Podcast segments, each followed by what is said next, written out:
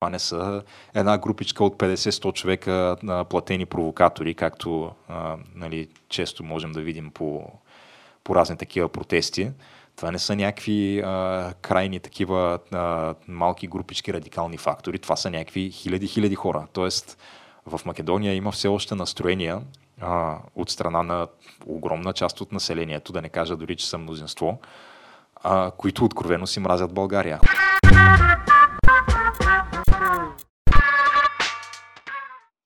Три, две, едно. Здравейте, драги слушатели на Камък Ножица Хартия в а, втория по рода си самостоятелен епизод, а, който тази седмица се наложи поради факта, че Тяната и Боро и двамата решиха да бъдат отпускари през уикенда. А и както ви предупредих предния път, а, отворихме котията на Пандора, така че от време на време ще виждате подобни епизоди. Надявам се да нямате твърде големи възражения по въпроса. Но както и да е, в днешния епизод така съм ви подбрал едни много а, популярни и колоритни теми, както винаги. Но преди да започнем с тях, първо да а, направя така няколко, как да ги кажем, а, битови анонса, без които не може нито едно а, онлайн предаване. На първо място, не забравяйте да се абонирате за канала на Камък Ножица Хартия в а, YouTube, където може да гледате следващите епизоди, а, както и в SoundCloud, iTunes, Spotify или всичките други подобни платформи, където епизодите са достъпни в аудио формат. А, не забравяйте също да ни последвате и в социалните мрежи, Facebook, Twitter, Instagram. А, понеже предния път а, ви обещах, че а, нашият а, Patreon аккаунт също а, предстои да бъде развит и апдейтнат, но още не се е случило това. Имайте търпение, скоро трябва да се случи. За жалост не мога да ви дам конкретно обещание кога. Но след като отметнахме тези неща, предлагам да започнем с една изключително как да го кажем, тема, която предизвиква противоречия и разделение в обществото, българското общество, което то това може би вече е почти всяка една тема, не само в България и по света. Кажи речи, няма, не остана никой аспект на живота, който да не е политизиран до абсолютно крайен предел и по който винаги да има а, разнопосочни мнения и хората се карат по социалните мрежи, за жалост някои пъти на живо, но в случая говоря конкретно за изгонването на 70-те руски дипломати от България. Нещо, което... А, сега, тук пак а, играем по една много такава, а, как да го кажем, деликатна нотка на, на българската душа, понеже, а, както знаем, сега, ако питаме едните и другите, те а, винаги биха казали, че а, повечето български граждани са или а, в подкрепа на историческата дружба с Русия и а, така културните и а, исторически и не знам си още какви други неща, които ни свързвали, докато ако питаме хората, които са на другия полюс, те съответно ще кажат точно обратното, а именно, че а, поддръжниците на Русия в България, това са а, така една все по повече и повече намаляваща група възрастни хора, пенсионери и може би а, така едни малко по-млади техни а, синове и внуци, които просто са възпитани в тази идея. А, но истината е според мен, че наистина българското общество е разделено може би долу-горе по-равно а, по отношение на това, кои са, какъв е броя на хората, които са в подкрепа на а, задълбочаване на нашите отношения с Русия и какъв е броя на хората, които са а, съответно против това нещо и вместо това искат засилване на отношенията ни с Запада и с а, а, Европейски съюз, САЩ и така наречения евроатлантически път.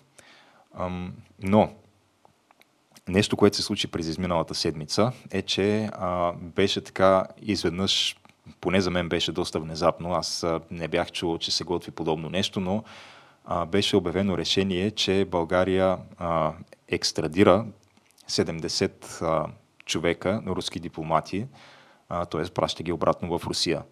Сега какъв е списъка с тези хора? Той има конкретен списък. Предполагам на всеки един от тях може да бъде проследена историята на дейността в България и така нататък. Аз не съм си правил труда чак в такава дълбочина да ги проучвам. Но това, което беше обявено като официална позиция от страна на премиера Кирил Петков, който съобщи това решение, беше, че това са хора, за които са получени данни от, от страна на МВР и на, на така, други органи на а, разузнаването и сигурността, според които тези хора са а, вършили дейност, която е а, против интересите на България или а, така са защитавали интересите на чужда страна на, на наша територия. Та съответно било е взето решение тези хора да бъдат пратени обратно в Русия.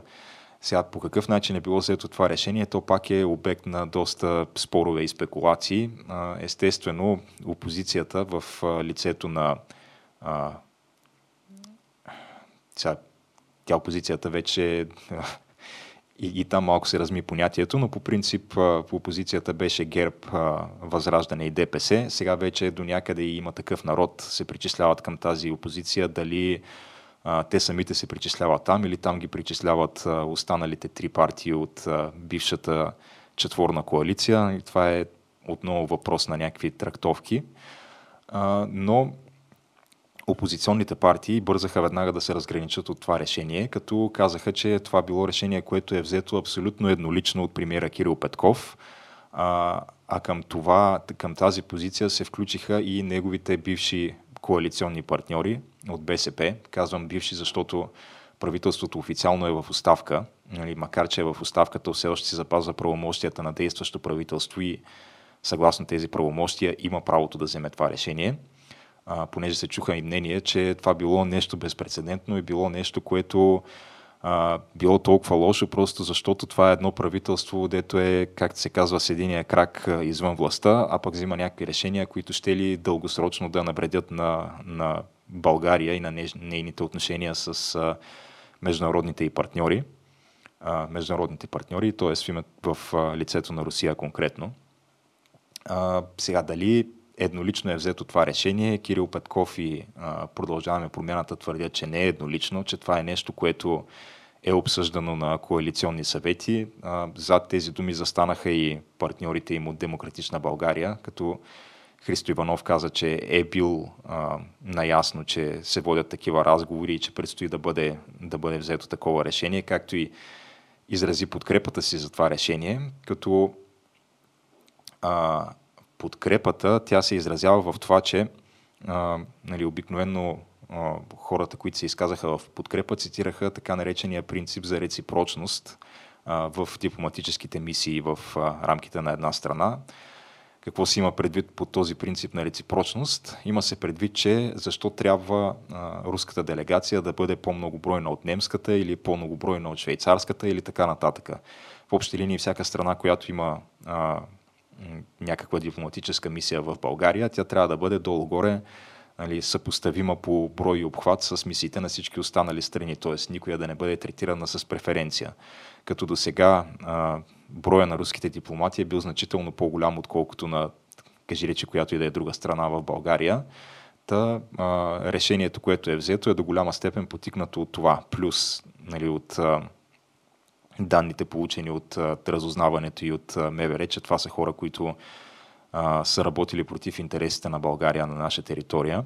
Естествено, от руското посолство отричат тази информация. Госпожа, уважаваната госпожа Митрофанова, а, каза, че това били а, готвача и шофьора и, и охраната и в общи линии, хора, които отново дълги години били в България, били научили езика, и а, така били отдадени на дейността си тук в България и това било някакъв, а, някаква абсолютна а, обида от страна на България и ще сме да получим а, подобаващ отговор от страна на Русия заради това нещо.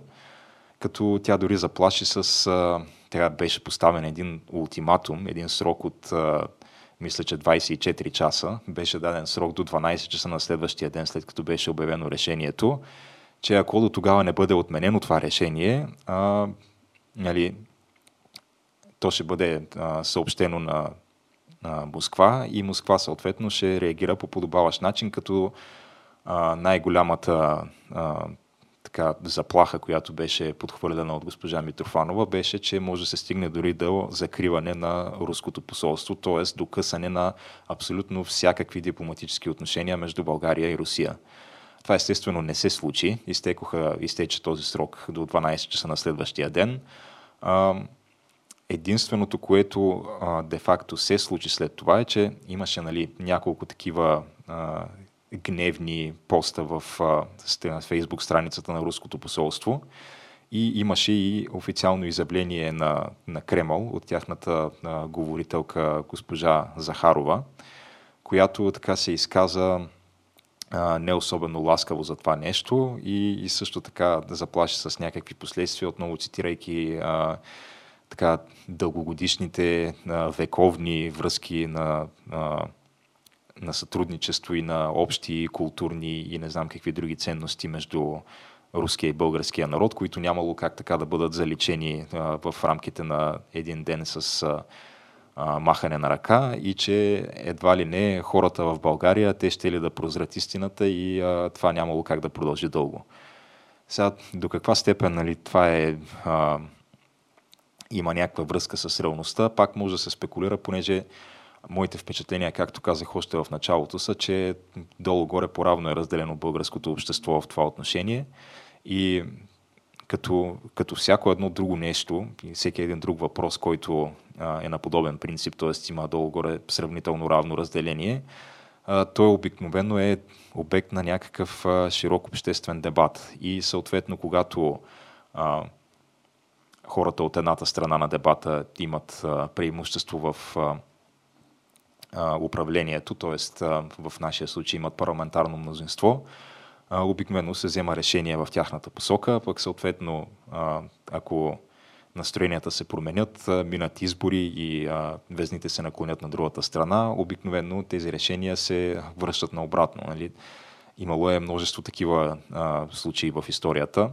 Че може би нещо подобно ще се случва и с това. Сега, ако а, при едни следващи избори, които изглеждат а, немалко вероятни, да кажем, видим едно управление на БСП, Възраждане, ДПС и не знам още кой друг, нали, така наречените русофилски партии, към които някои причисляват и има такъв народ на Слави Трифонов. Та ако някак си се случи така, че тези партии успеят да сформират парламентарно мнозинство, а, с или без участието на ГЕРБ, понеже на ГЕРБ позицията тя е малко, как да го кажем, не беше особено красноречива. Сега те се изказаха а, осъждайки това действие, но сега до каква степен това е а, потикнато от а, някаква принципна позиция и идеология и до каква степен е просто продиктувано от това, че те като а, най-голяма опозиционна партия по принцип се изказват а, а, против всяко едно действие предприето от, от продължаваме промяната, нали, с едно малко изключение, до което ще стигнем а, по-късно.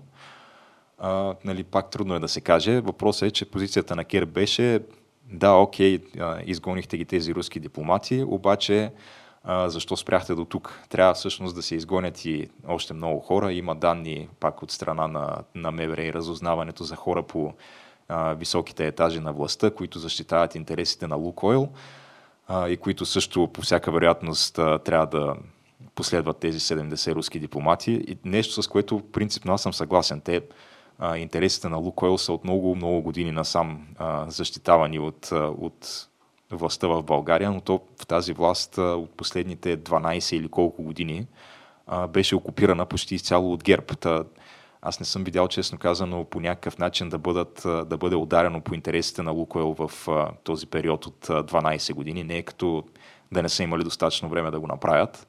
А, Лукойл, то ние не веднъж и два пъти сме го обсъждали тук в камък ножица хартия това нещо, което а, ние обикновено го наричаме с един друг термин, а, който е такса блят. Тя такса блят е нещо, което е а, така събирателно понятие. То не се отнася само до Лукойл, то се отнася до а, още много други неща, като например а, АЕЦ Белене, като например а, газопроводи и така нататък, които се строят за наша сметка, пък а, ние не виждаме особена полза от тях. Та, в общи линии такса блят е едно, което ако тръгнеш да го смяташ, по принцип може да изкараш сравнително така а, с доста голяма точност една цифра и тя се равнява на милиарди на година а, които са едни пари, които просто излизат, изтичат от България и а, отиват директно в а, Русия. А, ние съответно не получаваме никакви облаги в замяна. Нали, че, а, за Лукойл конкретно става въпрос за това, че те в общи линии, откакто се помня аз тази компания а, декларира, че работи на загуба в България, та съответно не плаща данък печалба. А, и нали, по този начин се ощетява, ощетява българската хазна. А, не виждам нали, някаква принципна промяна да е имало в това нещо през последните 12 години, но да кажем, че ако наистина ГЕРБ има добрата воля да го направят, аз лично бих очаквал при едно тяхно последващо управление да се видят някакви действия в тая посока, иначе са просто празни приказки и нищо повече от това. А, но да, да кажем, за, за ГЕРБ не, не мога конкретно нали, от това, което лично аз видях, а, да направя някаква прогноза как те биха гласували по евентуалното нали, става дума, ако има друго парламентарно мнозинство, много правителство и, и се гласува евентуалната отмяна на тази, това решение, което беше взето за изгонването на руските дипломати.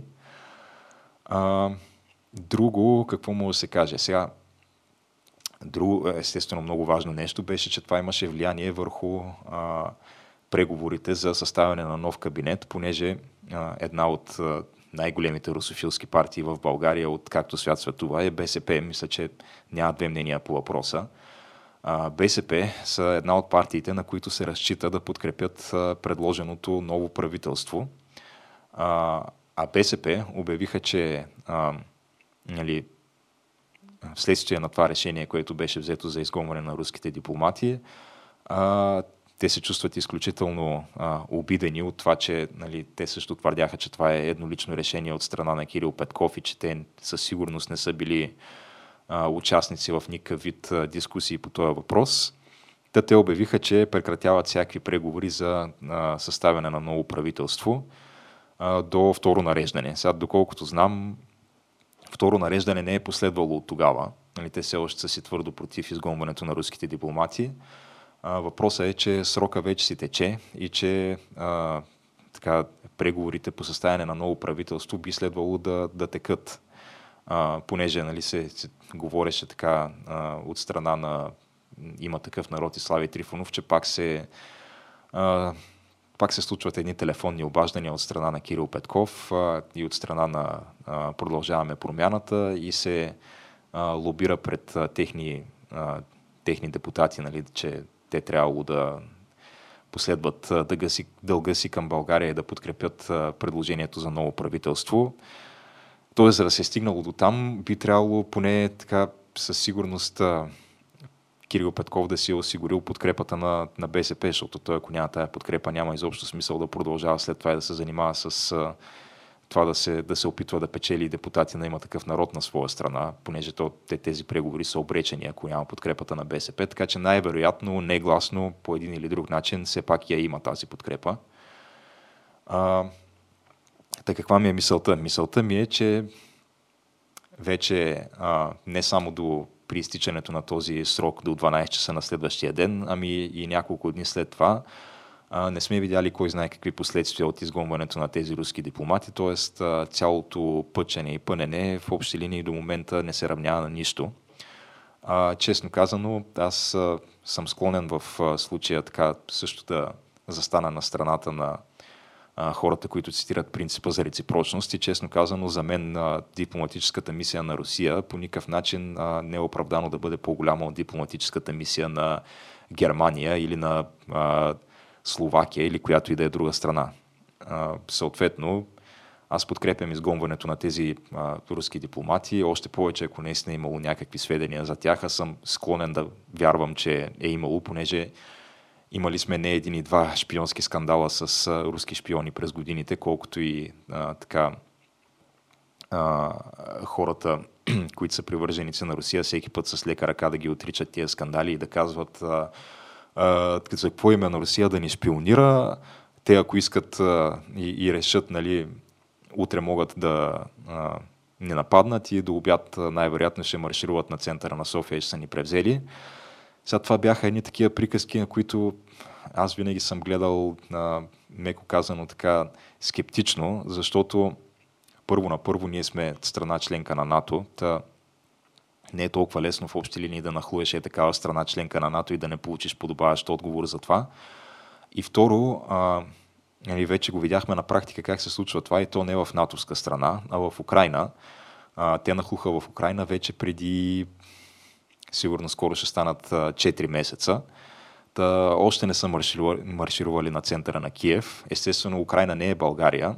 А, имат а, така доста по-голяма армия от нас и доста по, по-стабилно въоръжение, което нали, то е подпомагано и от, кажи речи, всичките им външни партньори, нали, включително САЩ, включително Европейския съюз. Сега ние конкретно още по официални сведения не сме изпратили дори един куршум за Украина, макар че по неофициални сведения си изпращаме и то не малко. Но въпросът е, че за 4 месеца вече а, така, руската велика армия, която всяка година на парада по случай така наречения Ден Победи, всеки път се прави така, грандиозно се демонстрира мощта на руската армия, се оказва, че май не е чак толкова мощна, колкото всички си мислеха и като цяло един по един се развенчават някакви митове. Та, за съжаление стигаме до едни такива а, моменти, в които а, изглежда като единствения изход от тая война да бъде или изтеглянето на Русия, което би означавало абсолютен а, срам и позор за тях и абсолютно, абсолютна тяхна капитулация а, в, а, от гледна точка на претенциите им, претенциите им за това да бъдат световна сила. А, или просто да се прибегне до абсолютно крайни мерки, които са използване на ядрени оръжия и така нататък, някакви абсолютни военни престъпления и а, не знам по какъв друг начин да ги нарека, а, за да бъде пречупена най-накрая съпротивата на украинците. Нали? Долу-горе, колкото повече време минава, се изправяме пред един от тези два варианта и то, ако си на мястото на Путин, а, така, страх ме нали, да си помисля кой от двата варианта би му изглеждал по-приемлив на него. Но както и да е, изгонихме ги руските дипломати, качиха се на самолета, имаше така едни снимки от летището, някакви хора с домашните си любимци, изключително тъжно, нали, пуснах една сълза за тях, как напуснаха България. А, да затворихме тая тема и стигаме сега до така, другите събития от седмицата, за които малко загаднах. А, първото от тях беше, а, че официално се внесе, а, нали, беше, беше връчен мандата за съставяне на ново правителство на първата политическа сила, т.е. на продължаваме промяната, като регламента гласи, че в момента в който се внесе това, а, т.е. в момента в който се връчи този мандат, трябва да бъде а, трябва да бъде направена и номинация за министър-председател от страна на партията, която го получава. Та, там имаше пак а, доста такива спекулации, понеже БСП бяха казали, нали, вследствие на изгонване на 70-те руски дипломати, че те няма да подкрепят а, от тук нататък никакво правителство, което е а, оглавявано от Кирил Петков като министър-председател. Съответно, понеже продължаваме промяната, бяха заявили пък намерението си отново да номинират Кирил Петков за министър-председател, имаше малко един такъв деликатен момент. Сега какво, кого ще номинират за министър-председател и ще, си, ще ударят ли едните или другите по масата и нали, как точно се случат нещата. Това, което се случи, е, че а, в крайна сметка постигна се някакъв такъв компромисен вариант а, на хартия. И казвам на хартия, защото а, така, предлагането на Асен Василев за министър-председател, аз не бих могъл да го нарека кой знае какво отстъпление от страна на така, основните а, приоритети на а, продължаваме промяната или кой знае каква огромна жертва от тяхна страна, то Кирил Петков и Асен Василев, те са в общи линии взаимозаменяеми. Аз не виждам голяма разлика между двамата. А, те не случайно са така като а, анимационни герои, наричани Корчо и Кокорчо, те си вървят заедно като двойка. Нали, ако, ако единия е там и другия е там, ако единия го няма и другия го няма. И в общи линии, като замениш единия с другия, не постигаш кой знае какво. Та съответно излиза нали, за мен а, специално, ако нали, това е било единственото условие на БСП, за да подкрепят новото правителство, просто Кирил Петков да не бъде премьер. А, така, вижда ми се като едно а, една не особено принципна и не особено твърда позиция от страна на, на БСП. Тоест, а, поне моето заключение е, че на тях им е далеч по-важно да бъдат във властта, отколкото а, да се демонстрира някаква изключително твърда позиция от тяхна страна по отношение на отношенията ни с Русия и на изгонването на тези руски дипломати. Тоест, те са в общи линии са окей okay с това изгонване на руските дипломати, стига, стига те да си запазят мястото във властта, което им е толкова ценно. А, сега аз ако бях един гласоподавател на БСП, вероятно нямаше да бъда особено доволен от този факт, ама в крайна сметка те си знаят. А, тези хора, а, така твърдия електорат на БСП, който все повече и повече се топи с а, всеки следващ а, изборен цикъл, мисля, че вече нали, твърдо е под 10%, т.е. едноцифрене.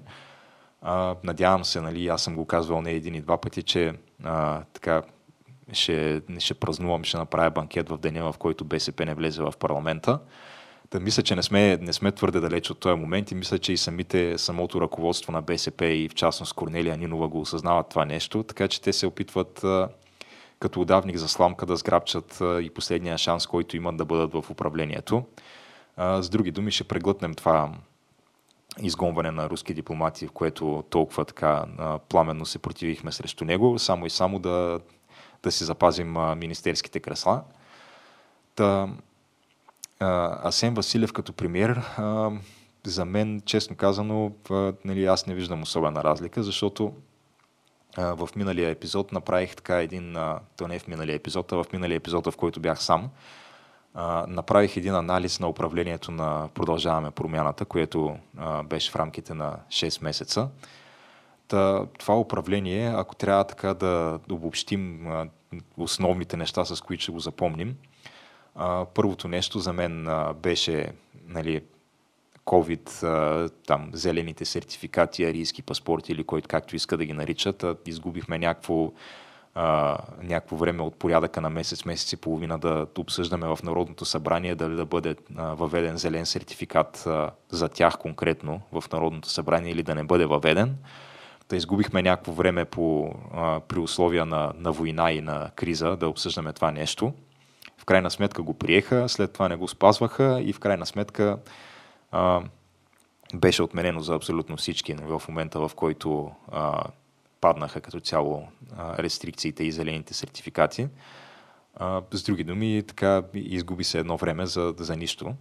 А, следващото нещо, с което аз ще запомня това управление, беше, че една от първите им мерки, с които нали, се постигат техните така наречени леви резултати с десни мерки или десни резултати с леви мерки. То това изказване е толкова абсурдно, че аз дори не мога да му запомня конкретно реда, в който беше, защото той и по единия и по другия начин няма никаква логика в него, но това, което направиха, беше, че вдигнаха максималния осигурителен прак от 3000 на 3400 лева.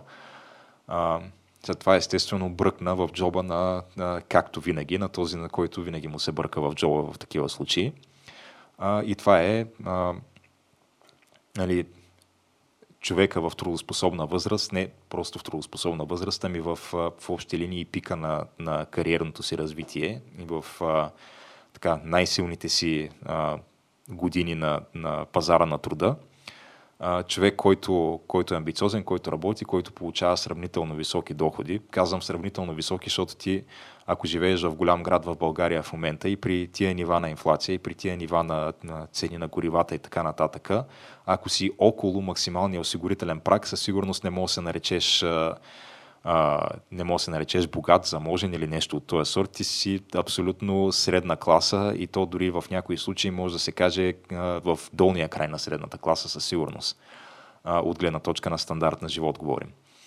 Та съответно ти бъркаш в, в джоба на тия хора, които и до сега издържаха всички останали, т.е. издържаха а, всичките социални програми, които са а, нали, за социално слаби, за хора от младсинствата и така нататък. Издържаха а, издържаха пенсионната система и издържаха здравното осигуряване за, за абсолютно всички и така нататък. А сега им бъркаш още по-дълбоко в джоба на тия хора.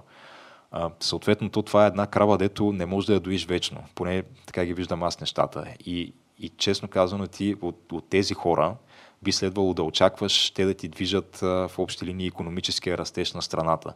А, те да са хората, които да са мотивирани да работят, да, да, създават добавена стойност, да създават иновации, да привличат преки чужестранни инвестиции, нали, нещата, които по принцип би трябвало да се стремиш да насърчаваш. А ти в общи линии обезкуражаваш тия хора да работят, защото с всяка следваща мярка, която въвеждаш, им бъркаш все по-надълбоко и по-надълбоко в джоба. Нали, това, е, това са, така ги виждам аз нещата, но а, нали, хората с по-леви убеждения очевидно не ги виждат така. Те виждат тия хора като хора, които имат и следователно трябва да дадат.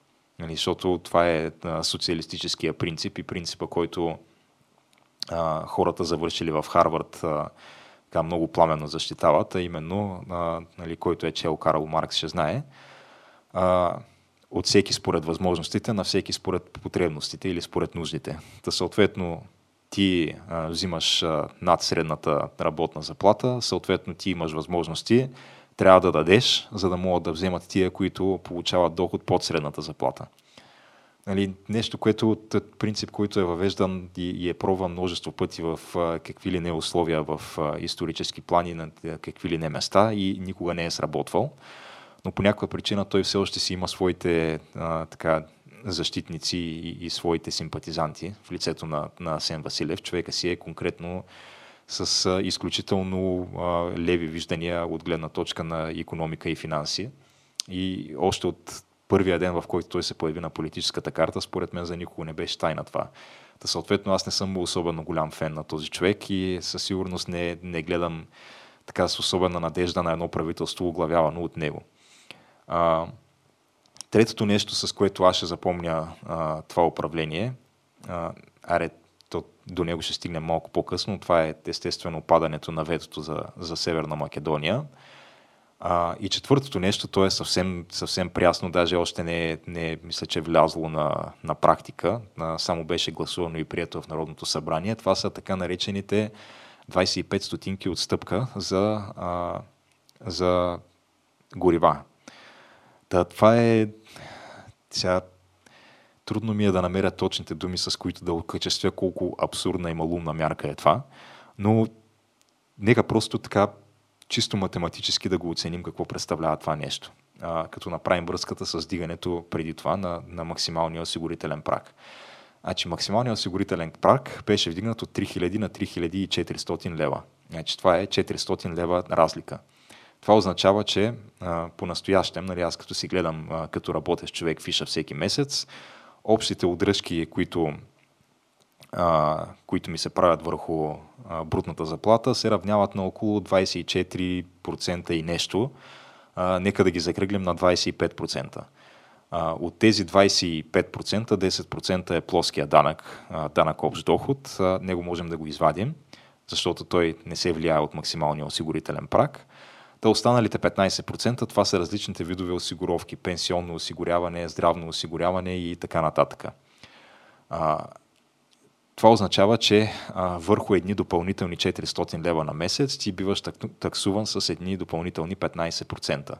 Значи това са 15% от а, 400 лева, това са 60 лева на месец допълнителен разход за, за всеки един а, човек, който се е осигурявал преди това на, на максималния осигурителен прак. А, 25 стотинки отстъпка за гориво. Сега, ти сега не знам честно казано колко, колко трябва да я караш тая кола, но а, да кажем при един така стандартен разход от а, 5 литра на, на 100 км, ако ти минаваш по, да кажем, 500 км на месец, нещо, което е нали, изключително, изключително много, т.е. 500 км на месец, ако ти караш само в града, почти няма как да ги минеш. Нали? Говорим средностатистическия човек, който си кара а, до, до и от работа всеки ден, а, което даже ако работи в центъра, най-вероятно и това не го прави, защото а, нали, там има а, синя, зелена зона и така нататък, но по-трудно е паркирането и е по-удобно да се ходи с а, градски транспорт. Но да кажем, ако караш всеки ден до работа и обратно и, и да кажем а, един-два уикенда в месеца пътуваш някъде за а, по-надалеч, нали, за е, е така да се разходиш, примерно в а, почивните си дни, според мен е, едно такова един такъв месечен пробег от 500 км звучи долу-горе, долу-горе като, като някаква средна стойност, която повечето хора може би пропътуват за един месец. А, при един разход от 5 литра на 100 км, това означава, че 25 литра гориво, примерно средностатистическия човек, а, потребява на месец.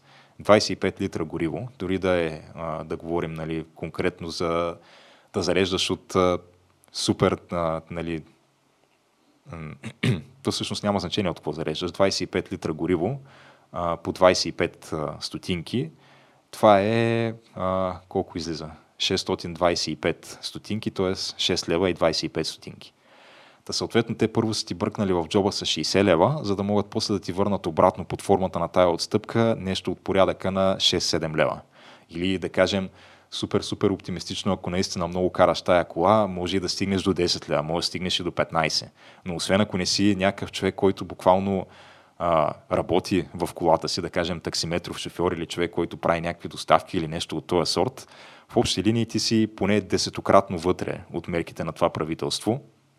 А, със сигурност не си напред. А, та, та затова ми първо, нали, поради тази причина, чисто математически, тя е абсурдна тази мярка, защото нали, първо, те, първо те вътре с 60 лева, за да ти върнат после 6 лева обратно. Нали, такива, и, и това естествено се представя като някаква невероятна щедрост и като нещо невероятно, което е постигнато като, като а, мярка за подпомагане на българския гражданин и за а, подпомагане на а, доходите на българина и на, на разходите по, а, по време на тази безпредседентна инфлация, която а, в момента сме принудени да търпим. А, нали, естествено, това не е никаква щедрост, това си е, нали, ако, ако го сметнем а, нали, просто и дръпнем чертата, то си е нищо друго, освен кражба. Та, а, а втората причина, поради която е изключително абсурдно, и, и тя е тук, нали, аз имам, имам поглед върху това нещо, понеже а, това са едни такива събития, които не съм, а, не съм засягал до сега в, в камък ножица хартия, но тези от вас, които ни следят по-дълго, със сигурност са отчели факта, че имаше един период от края на миналата година и началото на тази година, в които доста продължително време отсъствахме. Та, случиха ми се едни събития в живота, като а, нали, аз съм главната действаща сила за този подкаст, т.е. технически той се реализира а, от моите умения. Аз съм човека, който оперира с техниката, аз съм човека, който поддържа акаунтите, та съответно, ако аз не съм на линия да ги върша тия неща, няма как да качваме епизоди. А, това отсъствие беше продиктувано от факта, че имах а, една семейна трагедия, наложи, наложи ми се да, а, така, да премина през един преходен период и да, да съответно и да се натоваря с доста допълнителни отговорности, като да, да поема един цял допълнителен бизнес.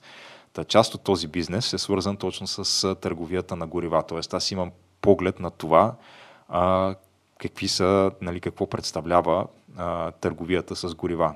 Нали, от гледната точка на собственик на, на една малка бензиностанция. Тоест, малка бензиностанция говорим от, от най-най-най-малките възможни. Говорим бензиностанция, която има две колонки, една за дизел и една за бензин и има трима служители, които работят там на пълен работен ден, което е абсолютният минимум, защото бензиностанцията по презумпция трябва да работи денонощно.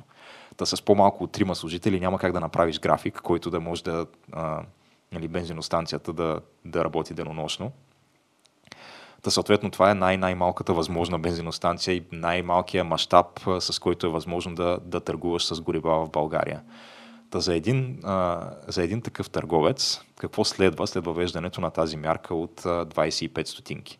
Следва първо, че а, той за да я въведе, трябва да се здобие с а, един специален софтуер, който дори не знам наистина, не знам дали все още а, е достъпен дори, но, но да речем, че е достъпен, ти трябва да заявиш да ти дойде специален човек, нали, който да ти го инсталира този софтуер, ако нали, приемем, че ти преди това разполагаш с а, а, нужното хардуерно оборудване а, от страна на компютри и така нататък и с нужния персонал, който е обучен да използва този софтуер, което в повечето случаи, особено ако имаш някаква малка такава междуградска бензиностанция, най-вероятно не разполагаш с такъв тип кадри. Та, първо трябва да се здобиеш с този софтуер. А, второ, трябва да започнеш да водиш специална отчетна книга. Тази отчетна книга, а, нали, в нея трябва да се записват като цяло всички продажби и, и да се води нали, колко е а, натрупаното количество от тази отстъпка от 25 стотинки на литър. И съответно те, те и тези 25 стотинки на литър не въжат, не въжат за всеки. Те не въжат за фирми. Съответно хората, които идват и зареждат гориво с фактура, а, за тях не въжи това нещо. То въжи само за физически лица. А, отделно мисля, че и за някакви конкретни видове автомобили също не въжеше. Примерно за, за камиони, за а, земеделски машини и така нататък. Тоест, а, трябва и, и от гледна точка на това да се води някаква отчетност. В общи линии за тази книга и за този софтуер на повечето хора ще им е нужен още един служител на пълен работен ден, който да се грижи специално за това нещо. И а, отгоре на това, тази а, отстъпка от 25 стотинки, тя се възстановява от държавата в срок от порядъка на 2-3 месеца. Тоест, ти ако я въведеш днеска, трябва да си подготвен в следващите 2-3 месеца да работиш на брутална загуба, понеже маржовете за малките бензиностанции са изключително ниски. Тоест, и когато продаваш гориво като, като малък търговец, маржа ти е от порядъка на 10-15 стотинки на литър, не повече.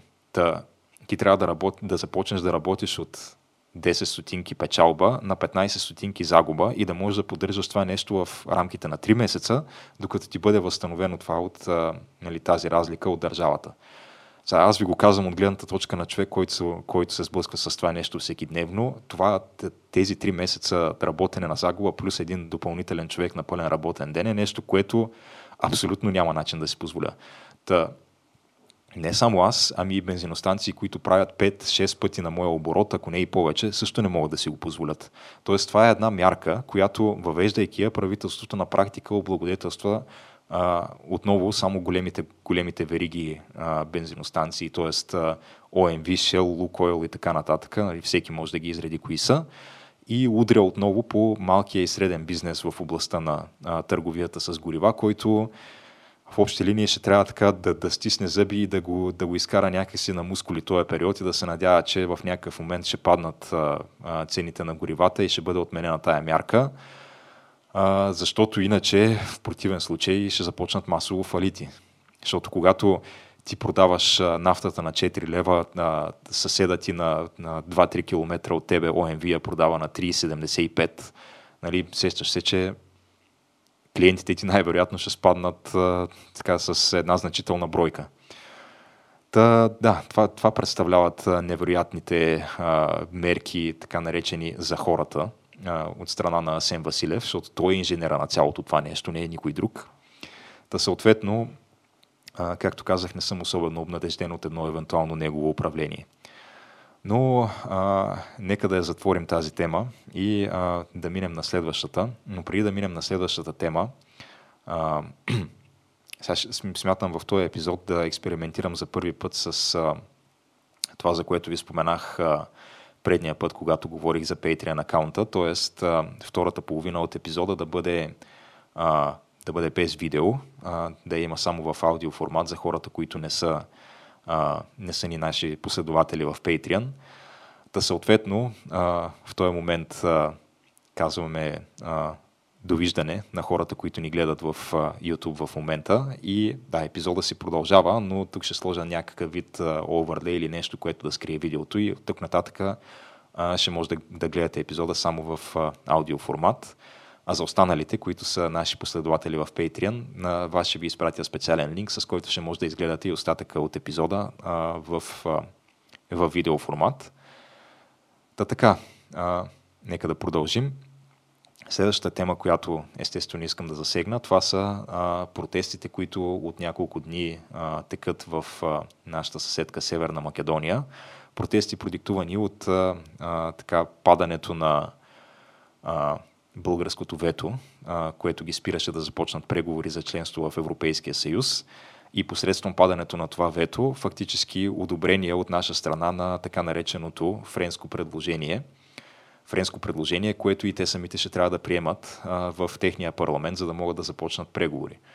Та, тези протести в а, Северна Македония са против а, френското предложение – френското предложение, което между другото, ако за нещо трябва да благодарим на македонците, е, че в момента, в който те започнаха да го обсъждат в техния парламент и в който а, започна нали, това да бъде гореща тема в тяхното общество, нали, ескалирала дори до а, нивото на протести, най-накрая успяхме да видим текста на това нещо, защото ние тук го гласувахме и го приехме без, без никой на практика от а, никой български гражданин да е имал достъп до оригиналния текст на това предложение и да може да го прочете и да види какво аджеба има в него. Та, а, Македонския парламент направи нещо от, а, така доста по-логично от това, което направи нашия и те качиха на техния си сайт а, официалния текст на това предложение, така че аз най-накрая успях да го видя какво представлява. Та, а, да кажем, че има няколко такива елемента от това френско предложение, с които, от които не съм особено доволен. На първо място, в него се споменава, че преговорите, т.е. не преговорите, ами законодателството на, на Европейския съюз, т.е. Като, като част от процеса на преговорите, цялото законодателство, то, то не е точно законодателство, ами те са под формата на, на някакви директиви и препоръки, понеже Европейския съюз няма пряка законодателство, законодателна власт, но а, всичките тези а, директиви и решения ще трябва да бъдат преведени на македонски язик. Сега едно от нашите изисквания, а, които бяхме заявили за, а, за това да, а, да свалим ветото от Северна Македония, беше в официалната документация на Европейския съюз при евентуалното тяхно приемане да не бъде записано понятието македонски език, а да бъде записано а, официалният език на Република Северна Македония. Има съществена разлика между двете неща, защото когато го наречеш македонски език, ти на практика признаваш, че такова нещо съществува. Нещо, което аз, доколкото съм запознат, ние в исторически план никога не сме признавали. Македонски език, официалната позиция на България е, че това е един диалект просто или разновидност на български език и то си е такова. Ние можем да гледаме, да гледаме изказвания на македонски език и ние гледаме в българските телевизии се пускат а, нали, множество пъти, особено тук в последните седмици и месеци, откакто това е много гореща тема. Редовно се пускат изказвания на а, на хора, които говорят на македонски, канят се и по нашия студия и никога не съм видял да има преводач до някой от тях. Хората просто си говорят на македонски език, така наречен, и ние си ги разбираме абсолютно на 100%. Съответно, няма как това нещо да го наречеш отделен език. А, съгласявайки се на това френско предложение, на практика ние отстъпваме от тази си позиция и от тук нататък, ако бъде а, приета Република Северна Македония в Европейския съюз, вече официално ще бъде признат а, и от нас, включително македонски език, като отделен език на българския. А, второто нещо, с което ние, така, от което се отмятаме, а, приемайки а, френското предложение, е, че а, нали, в това предложение има една, има една рамка за а, воденето на преговори а, за приемането на Македония в а, Европейския съюз. И в, а, в, в тази рамка накрая а, тя завършва с едни а, аз забравих точно термина, по който бяха, а, по който бяха наречени тези, но това са в общи линии основните опорки на термините, т.е. основните критерии, които Република Северна Македония ще трябва да покрие, за да може да стане пълноправна членка на Европейския съюз. Та ние искахме в тези, а, в тези така основни а, критерии, които трябва да покрие Северна Македония, дословно да бъде споменато, че искаме а, изпълнение на договора за добросъседство, който подписахме с а, Северна Македония преди няколко години. Мисля, че 2016-17, ако не се лъжа, нещо от този сорт. Та, това нещо не фигурира в тези основни, а, основни опорки или основни а, критерии, които трябва да се покрият. Единственото, единственият начин, по който то първо, че България изобщо не се споменава дословно там, но единственото, което може по някакъв начин да бъде съотнесено към това нещо е, че нали, има една глава, която е озаглавена външно-политически отношения, т.е. трябва да се изгладят външно-политическите отношения с всички страни членки на Европейския съюз, без нали, конкретно и дословно да се споменава България и без конкретно да се а, влиза в някакви детайли, нали, в какво точно се изразява това изглаждане на отношенията. Та, Тоест, ние се отмятаме от, от желанието си да, т.е. от претенциите си за това, че няма такова нещо като македонски язик и от претенциите си за това да бъде изпълняван а, договора за добросъседство от страна на Република Северна Македония. А, и нали, той всеки така а, вече трябва да е запознат с това какво получаваме нали, в замяна за това, че се отмятаме от тези неща. Единственото, което реално получаваме е, че българите ще бъдат вписани в, в преамбюла на Конституцията на Република Северна Македония и това се представя като някаква невероятна победа от наша страна. Първо, че не е кой знае каква победа, защото това само по себе си не носи кой знае каква промяна. В смисъл, ние не сме а, нали, не, не се конкретно набляга на а, така, езика на омразата и на антибългарските политики и пропаганда, които се водят от години в Северна Македония, просто под някаква форма така ще бъдем включени, т.е. ще бъде отчетено съществуването на българите като цяло, като, като някакво мълцинство на, на територията на Северна Македония, макар че те не са мълцинство, а те са мнозинство, ако трябва да гледаме реално на нещата. Но както и да е, нали, ще бъдем, ще бъдем включени в Конституцията а, по презумпция, защото а, тези протести, които а, така ескалираха а, до, до някакви не, не особено а, пренебрежителни нива в Северна Македония през последните дни, са именно а, протести срещу това, срещу френското предложение и срещу включването на българите в Конституцията на Република Северна Македония и като цяло срещу промяната на тая конституция в каквото и да е отношение, а, в името на това да започнат преговори за членство в Европейския съюз. А, какво имам предвид като това, че протестите ескалираха? А, значи, по време на тези протести вече има, мисля, че нещо от сорта на около 47-8 ранени полицаи, като 10-11 от тях са в тежко състояние и са настанени в болница. За да направим една съпоставка, а, по време на штурмуването на Капитолия, което се случи на 6 януари 2021 година в САЩ, нали, едно такова събитие, което световните медии гърмяха в продължение на седмици, ако не и месеци, а, за това, което се случи там. А, включително и в момента, за който следи американската политика от няколко, месеци, от няколко седмици насам, има, а, има едни изслушвания, които се случват в а, а, американския а, конгрес по отношение на събитията, случили се на, на 6 януари. А, и те са резултат от, едно, от една специална комисия, която беше създадена, именно комисия на, в, в Конгреса, която трябва да разследва случилото се на 6 януари, нахлуването в Капитолия и да бъдат повдигнати някакви обвинения и някакви хора, евентуално да им се търси наказателна отговорност. Та съответно, година и, и половина по-късно, това е нещо, което се още се дъвчета, по време на нахлуването в Капитолия има общо 50 ранени полицаи, т.е. толкова колкото за последните 4 дни на протести в Северна Македония. А, говорим за, за а, на САЩ населението е около 300 милиона души. А, населението на Северна Македония не съм а, точно конкретно запознат колко е, но ако трябва да спекулирам, едва ли е повече от а, нещо от сорта на 2-3 милиона.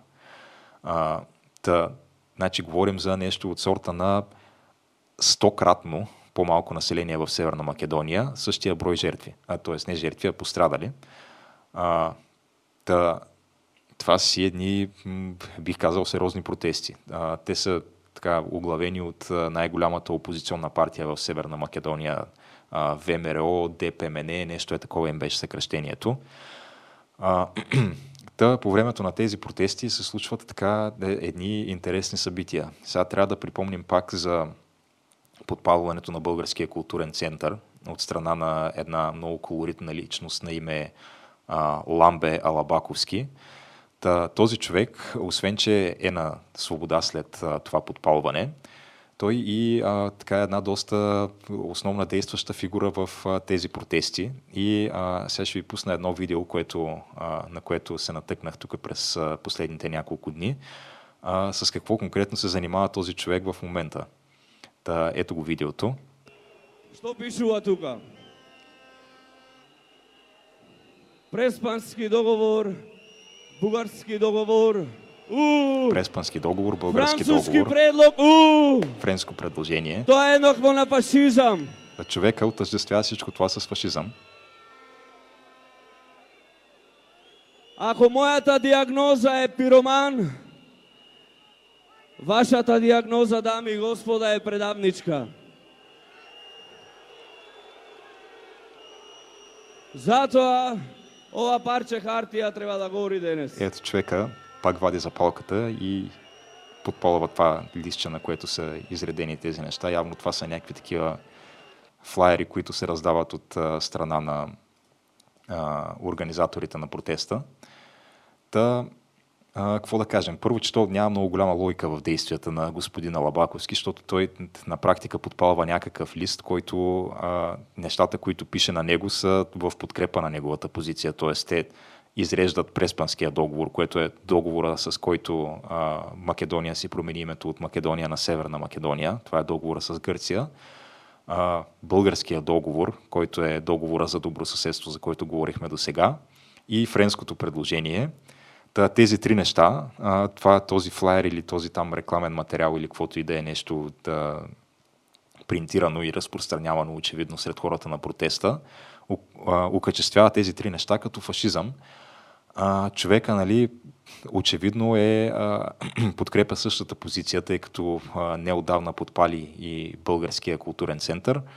А, отделно, а, мисля, че разбрахте, няма нужда да ви превеждам, но човека нарече а, така, хората в македонския парламент предатели, заради това, че те гласуват в момента или предстои да гласуват френското предложение. И в последствие обаче подпали този лист по някаква причина. Все едно на този лист не пише неща, с които той е съгласен, но както и да е. Въпросът е, че в Република Северна Македония все още може да, така, да полееш културен център на страна членка на Европейския съюз и да го подпалиш и няколко седмици по-късно да си на свобода, не само да си на свобода, ами да си на, да, така, да оглавяваш протеста в общи линии, да яхнеш някаква вълна на недоволство и да продължиш а, някакви те такива а, как, как да то, това е език на омразата в, в най-чистата си форма. В смисъл, човека просто де-факто си ни нарича расисти. А, не расисти, а фашисти, съжалявам. То това са, те са малко взаимозаменяеми тия понятия в наши дни но човека си нарича а, фашисти българите заради това, че настояват да се изпълнява този договор за добро съседство, който е фашистски договор според а, господин Алабаковски. И сега въпросът е, че а, ние конкретно тези хора ги пускаме нали, в, а, в Европейския съюз, казваме да, окей, ние сме окей, пичове, влизайте в Европейския съюз а, тези хора, очевидно голяма част от тях, защото то, видяхте и във видеото, нали, това са някакви хиляди хора на площада. Това не са една групичка от 50-100 човека а, платени провокатори, както а, нали, често можем да видим по, по разни такива протести. Това не са някакви а, крайни такива а, малки групички радикални фактори. Това са някакви хиляди-хиляди хора. Тоест, в Македония има все още настроения а, от страна на огромна част от населението, да не кажа дори, че са мнозинство, а, които откровено си мразят България. Хора, които ни, не просто ни мразят, те ни смятат за някакви, за някакви фашисти и за някакви поробители, едва ли не хора, които искат а, а, в общи линии да ги асимилират и хора, които искат да, ги, да им наложат а, своите а, виждания и ценности а, против, против тяхната воля. Та, съответно, аз не виждам някакви, кой знае какви процеси да се случили в а, Северна Македония, които да така а, да оправдаят факта, че ние им сваляме ветото. Но както и да е, нали, това е третото нещо, с което ще запомним управлението на, на Продължаваме промяната и, и третото нещо, от което аз така съм меко казано недоволен. Та, да, тези протести ще си продължават, ще видим нали, дали нещо конкретно ще излезе от тях. Мисля, че позицията на Европейския съюз а, а, вече, беше, а, вече беше обявена и тя е, че ако нали, Република Северна Македония не успее да, а, да приеме, т.е. да одобри френското предложение в а, своя парламент, те са склонни да, а, ги разделят така като една а, двойка, с която се води преговори а, заедно с Албания, понеже те в момента са нещо подобно на както бяхме ние заедно с Румъния, когато ние влязахме в Европейския съюз през 2007 година. Т.е. вървяхме ръка за ръка и заедно водихме преговори с Европейския съюз. Та, македонците в момента са по същия начин с албанците. А, и затова и нали, албанския, албанския премьер а, господин а, колоритния Еди Рама, който така си позволяваше едни доста и той а, а, благи изказвания по отношение на България и на а, българския народ. А, Та те, ако нали, не, се, не се стигне до някакво а, решение в а, македонския парламент, ще започнат да си водят преговори самостоятелно с Европейския съюз а, за, за приемане, докато македонците ще стоят в някакъв, някакъв е такъв междинен вариант, където хем, хем нищо не ги спира, хем обаче самите те не могат да си разрешат вътрешно политическите проблеми, за да започнат преговори. И честно казано, на мен това ми се вижда като не толкова лоша перспектива. Защото ако до сега имаха някакво основание да размахват пръсти, така да ни сочат и да ни обиждат и да ни хулят и да казват вижте ги тия, тия в момента спъват цялостния прогрес на Европейския съюз, спъват разширяването и така нататък, спъват тук евроинтеграцията на Балканите.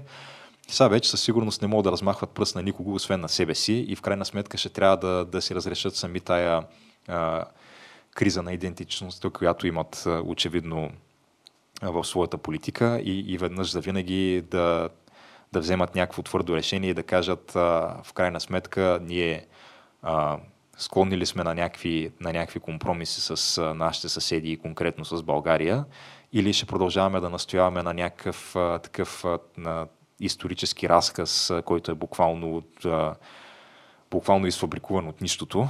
И, и ще продължаваме да, така, да настояваме, че някакви неща, дет не са наши, са наши.